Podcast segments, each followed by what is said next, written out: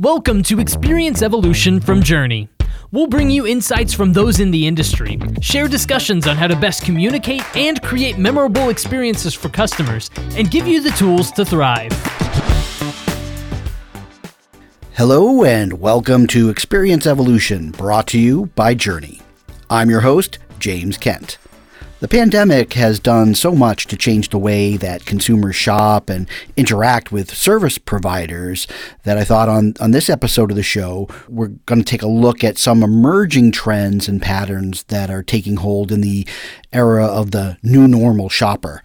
And to do that, we're getting insights today from three points of view, including JRNI, Go Instore, and Mercaux, as they relay changes in their business and in the changing needs of their retail bases.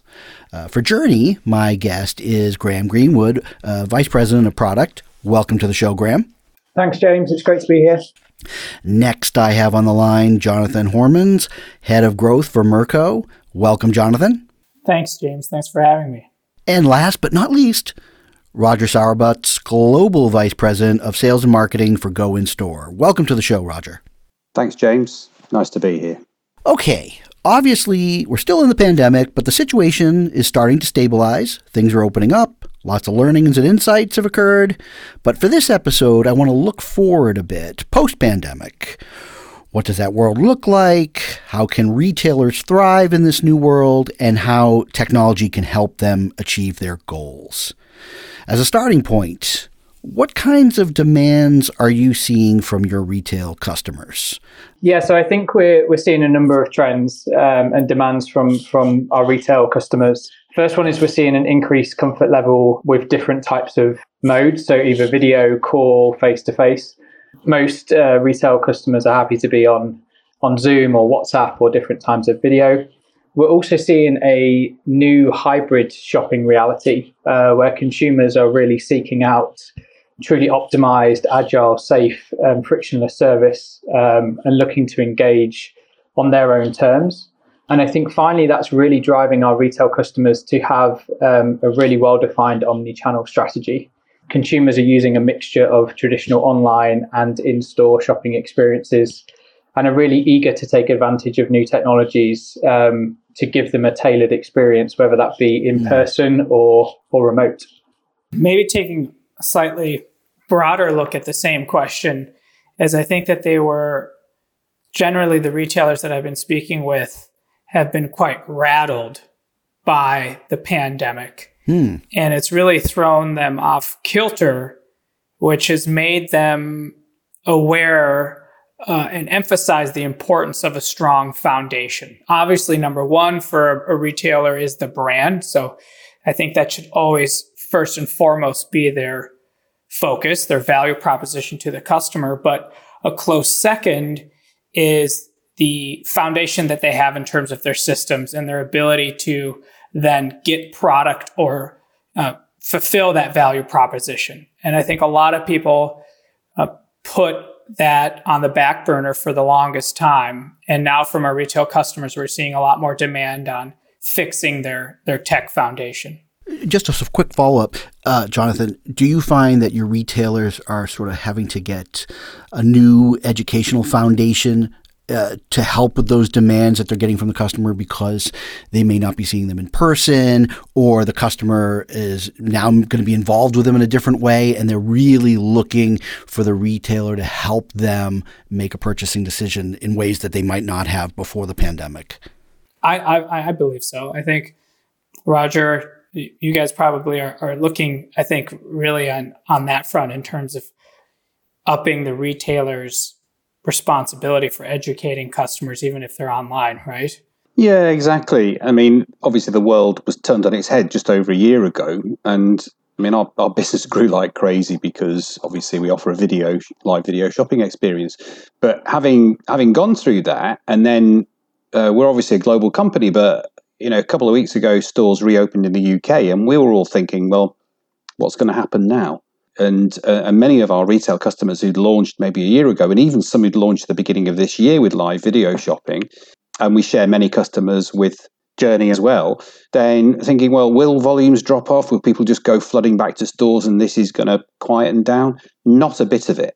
Absolutely not. So what we found is there is the education piece for sure, and we can we can touch on that a bit more. But the, the customers like, for example, I don't know, Marks and Spencers would be an, uh, an example in the UK, who quite old traditional company retailer with a, a, an older demographic, generally, I'd say, of their end customers. They clearly have to educate on new channels to market an older customer base. But those customers have really adapted so I, th- I think what's happened is, and I've heard this quoted a few times, you know, the pandemic has accelerated the use of e-commerce and e-commerce platforms probably by five years inside 12 months. And it's kind of forced people to think about different ways of operating and different solutions to offering customer service. So what kind of changes are you seeing in consumer behavior? I mean, the, the thing we're seeing is sort of an adaptation of customer journey. I mean, people are definitely going back into store, but they're from our perspective, they're also using video, they're using appointments as part of that journey. So it might be not. Sometimes it's the total journey, and they'll close the sale online through a video through the e-commerce website. Uh, but sometimes they might do an initial call, get an appointment, have a chat with a consultant, and then go into the store for the final stage, especially if it's a very, very expensive purchase. And then w- because we track all the data as well, and I'm sure, you know, Jonathan and Graeme can talk to this, we track a lot of the kind of the web traffic and activity 24 hours a day. And it's it's incredible how much traffic and how much commerce there is in the middle of the night and the early hours of the morning when hmm. shops are closed. So, you know, and we're seeing retailers waking up to the fact that when their physical stores are closed, their customers are still wanting to buy things. And if they don't offer that level of service at the times when their competitors do, they'll lose that customer to, to somebody else. Another thing on just consumer behavior and the changes in that, uh, again, maybe a slightly higher level. I think that what we've noticed is the consumers are a lot more value driven. So given the, given the tightening of the wallet, they were a lot more conscious of how much they were spending and what they were spending money on. There was also, I think, a, a high increase in loyalty, so deeper loyalty to the brands that they that they already were loyal to, and and kind of dedicating themselves to a handful um, and moving away, just I think consumers generally are moving away from this ideal of perfection. You know, we've all been home, we've all reevaluated what matters to us in life, what makes us happy. And so also when they're buying from a brand, they're looking for the brands that understand them as an individual and personally rather than trying to sell them this picture perfect lifestyle. Completely agree with Jonathan uh, and Roger there. I think we we're seeing a, a much more competitive landscape across retail. Um, and as Roger mentioned, um, those retailers that are on demand 24 uh, 7 will pick up brand loyalists from, from other retailers. Um, and, and as Jonathan mentioned, we're seeing a lot more trends in kind of online research first, driving through to kind of engagements over different types of channels, either video or in store. Um, and then also increased uh, purchases based on that research and based on those brand interactions. Um, so consumers definitely their habits are changing, and the retailers are adopting and adapting to those changes of behavior. And we've spoken about some of the trends, and we've talked about customers adapting uh, during the pandemic, and we even mentioned one surprise that we see that a lot of customers are uh, still shopping at all hours of the night. Uh, are there any other big surprises uh, or anything that really surprised you about what's happened uh, as we've come out of this pandemic? Uh, yeah, I'll, I'll go first. I think what surprises me more is not necessarily kind of coming out of this pandemic, but going into this pandemic, that more retailers didn't see this coming. I think that there's been a lot of talk and focus across media, across industry value experts, even within retail itself, amongst retailers, saying, oh, we need to be, have a, a stronger digital presence. We need to be more invested in technology. We need to be better at understanding the customer's 360 view. You know, we've been talking about these topics for years. And I am surprised by how little action there was pre pandemic to really prioritize some of these things and and that it took this big of a wave to force change. So I'm I'm more surprised in that. Um, and and also I'd have to say I'm in a positive way. I'm surprised not more a brand's shut down. I know that you know some people might say that's insensitive, but I actually thought that a lot more apparel and fashion brands who maybe have lost touch with their customers, maybe mm. have not invested appropriately over the last number of years, that they've managed to survive. I, I, tend to agree. I think there's a couple of observations that, that I'd make just to add to what Jonathan said. That we've got several of our customers that uh, you know adopted uh, live video shopping before the pandemic, who when the pandemic hit looked like total geniuses, like they'd seen this coming. uh, we got others who just jumped on the bandwagon with sort of a knee jerk reaction. But to Jonathan's point, it, it's amazing to me that you've got companies out there uh, I mean, it's no shame in mentioning a couple of names. I mean, famously, Primark don't have an e-commerce platform, don't sell online, never wanted to. They, you know, it's it's incredible to me when you think how quickly um, Amazon has kind of taken over the world on every category you can think of. Um, and it's, it's no big surprise that people like shopping online. You know, to Jonathan's point, I mean, I, I don't get it. And I don't understand how people spend so much time and effort trying to think about their customer journey in a physical store and completely abandon the idea of a fantastic customer journey through their e-commerce platforms. That that's surprising to me. From my days in retail, I was going back maybe about eight years it's always crazy, right? The environment uh, in the in the home office, and there's always some group that's working on it, right? And every time right. that they want to introduce that plan, there's some other emergency or need, and it gets put to the back mm-hmm. burner. And yeah. it's like, oh, that's a nice to have. And then, of course, suddenly when it becomes a necessity to have, yeah. uh, some some companies are further ahead than others. I think that you know you you raise an interesting quote. The amount of times that we have heard, oh, having a a solution in store to make the in store experience and data capture better is a nice to have. It's it's not something we need to have. I mean, the amount of times that we've heard that pre-pandemic and still sometimes today really I find surprising because as you say there's always something else that they that they have traditionally prioritized. In the defense of retailers, because I don't want to sound completely cynical and skeptical, there are a lot of people coming out of this now saying, okay, I understand that these things are no longer nice to haves. Um, but I think that that was a real challenging kind of answer to, to some of these conversations pre-pandemic. Yeah, I agree. I think I think one of the other things that we saw was just how quickly retailers can pivot and reimagine their business models. And and one thing that we saw at JRNI was you know the traditional bricks and mortar retailers um, pivoting to actually use those locations as fulfillment centers to take on the likes of, of Amazon. And doing that with kind of click and collect or curbside appointments was a, was a fantastic way for them to continue to engage with those customers and continue to drive e-com sales with a personalized experience in terms of handing the goods over. Hopefully uh, kind of as we're coming out the other side they'll continue uh, that rapid um, evolution of reimagining the business models. And to your point, Jonathan, start to bring new technology through to, to give better experiences across not just online, but in store as well. It's fantastic stuff so far, uh, guys. Uh, so, what trends do you predict for the future? You know, first in the short term, as we come out of the pandemic, and those trends might be some of what we've already been seeing, and then more long term when the pandemic is behind us. I mean, certainly uh, we're seeing customers now have said, you know, specifically to what we do around live video shopping and working with JRNI, you know, around appointments as well. Most of our customers are now seeing this as what they call a third channel. So they've got online, offline, and then they see this this video stuff as well so so that's one trend. It's become mainstream. It's been it's become accepted as something that people are going to do.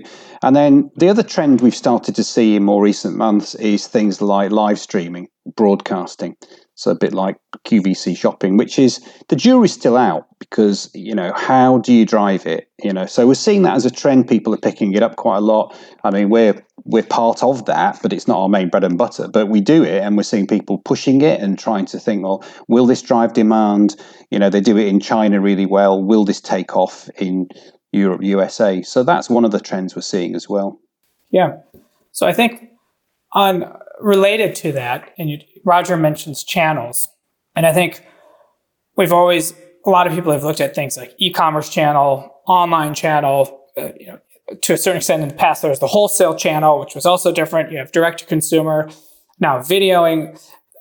Our, our philosophy, you know, what we're really trying to evangelize, and I think Graeme and Roger are also, is, is a step beyond channels and really more connected retail.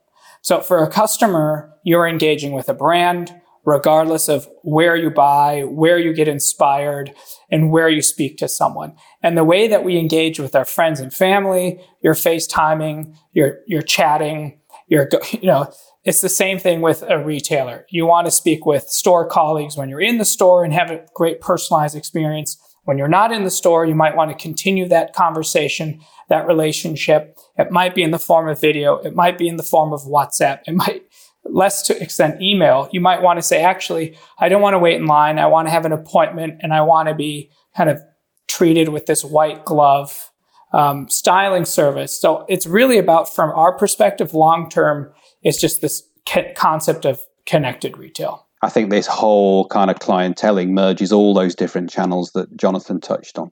Yeah, I, I think we're going to see a real uh, drive for personalization, um, and I think all the technologies that that we bring to market is is able to deliver that. I think definitely understanding the customer, understanding their habits, understanding the channels they like to engage with, or you know, understanding who they pick as a staff member to engage with, and then personalizing their future services to to match those requirements is really key. And the other prediction that we have is that you know the the traditional brick and mortar retailers are going to turn into experience hubs. We see that um, happening with some of the early adopters, the likes of Nike, and some of our customers are really thinking about bringing the brand to life in those locations. And then when you layer in the clienteling, um, and the the Go Instore solutions, it's all about the brand experience, and therefore those those stores are no longer just kind of a sales funnel; they are actually an integral part of the overall brand experience, and it's the technologies that enable them to come together.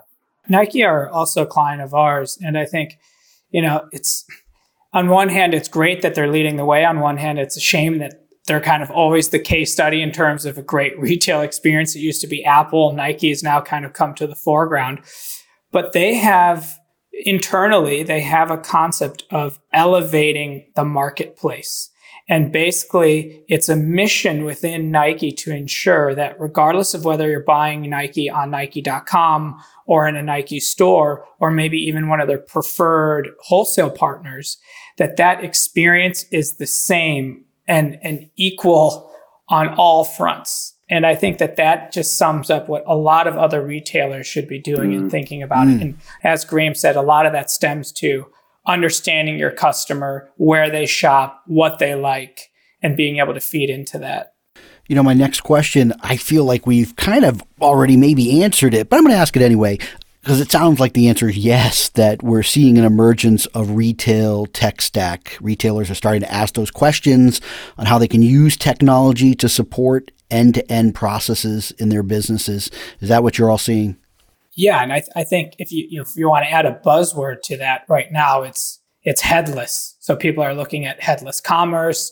They're looking at a headless OMS. They're really looking at what they can do in the back end via smarter next generation technology that integrates quickly with various partners within the ecosystem, like JRNI, like Go Instore, like Mercaux. So there's definitely a, a bigger push, I think, into into that direction. Yeah, I agree. I think we're we're definitely seeing a, a push towards an ecosystem, uh, much more open integration, better feeding of data between the different platforms, and I think back to the point about personalization, that that will drive that initiative even further. The ability to to give the in-store associate the data on the on the individual from maybe the the video engagement to when they've come into into the the location itself. So definite drive towards an ecosystem from, from our side.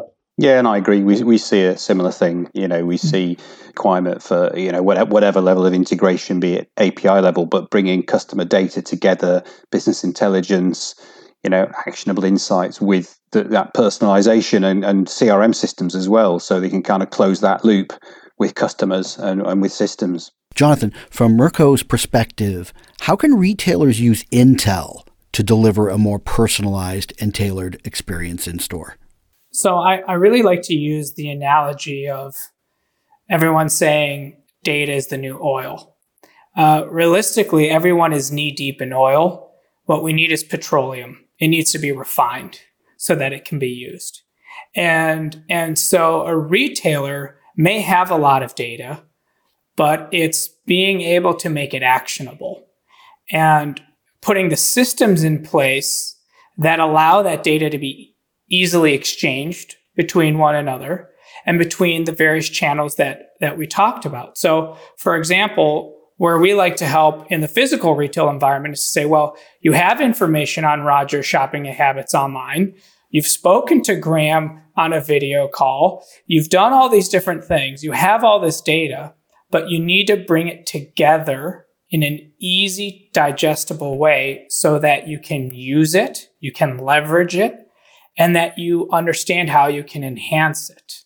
So, I yeah, how, how do they deliver a personalized experience? It's understanding where your data sits. It's making sure that it can be easily accessed and easily enhanced. I, I couldn't agree more. I mean, we, you know, we are, if we wanted to be, we are knee deep in, in oil, but, but there's no point in just pumping crude into our customers and saying, there you go, have a, have a bucket load of this. What are they going to do with it? So we measure the data. For example, we talked about some of our customers. Uh, we measure the traffic data. We measure the calls. We measure who's wanting to have a video call at what time of day. Now, why is that interesting and how do we then analyze it? If you map that sort of thing back to customer purchase habits, average order values, time of day, you can then say to a retailer, you need to put another 10 sales agents on between six and eight at night, and you can make another £10,000 a day on your transactions in that store.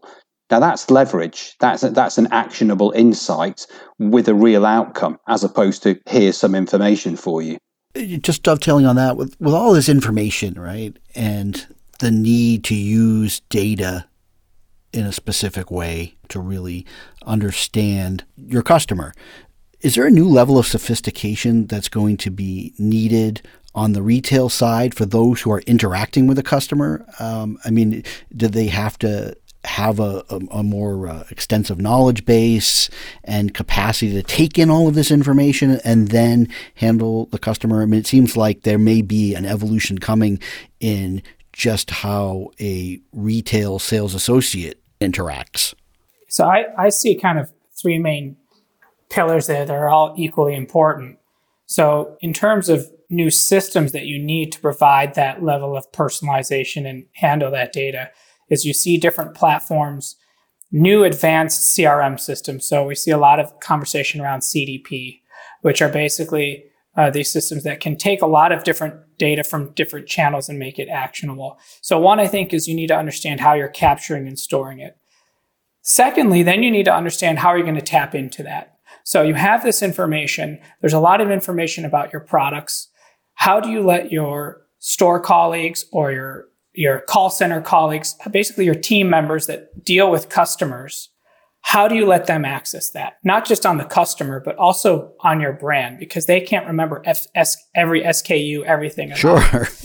and then it's about the different channels that you're opening up to make these conversations happen. So whether it's a video call that you're doing, whether it's an in-store interaction, whether you're booking an appointment for a virtual consultation, all these various channels you also need to be mindful of. So I, I would say it's across those three fronts. We've covered a lot of the trends and habits that we are seeing from shoppers today, but are there any other uh, current shopping habits or trends that you're seeing from customers that we may not have mentioned yet?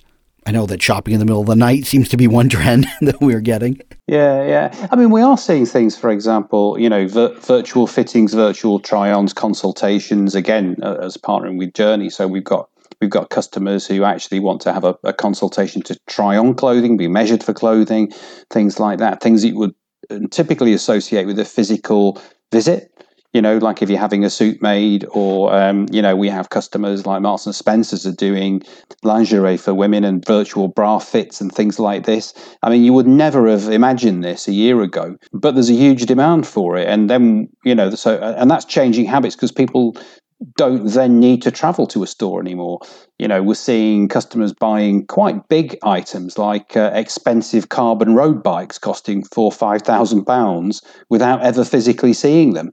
I mean, I would never have believed that would have been possible a year ago, but, but it's a it's yeah. a big deal and it's really popular. Sofas, sofas and beds I mean, who who would you think would buy a sofa uh, without seeing it? But what some of the things we are seeing though is uh, some of our customers with this new technology and these platforms like uh, Co and JRNI and Go Instore, they're they're extending the reach that they previously had when they were limited by a physical store and a journey time to a store. That barrier is no longer there because it's just a matter of clicking through on the internet and getting an interaction with the store associate.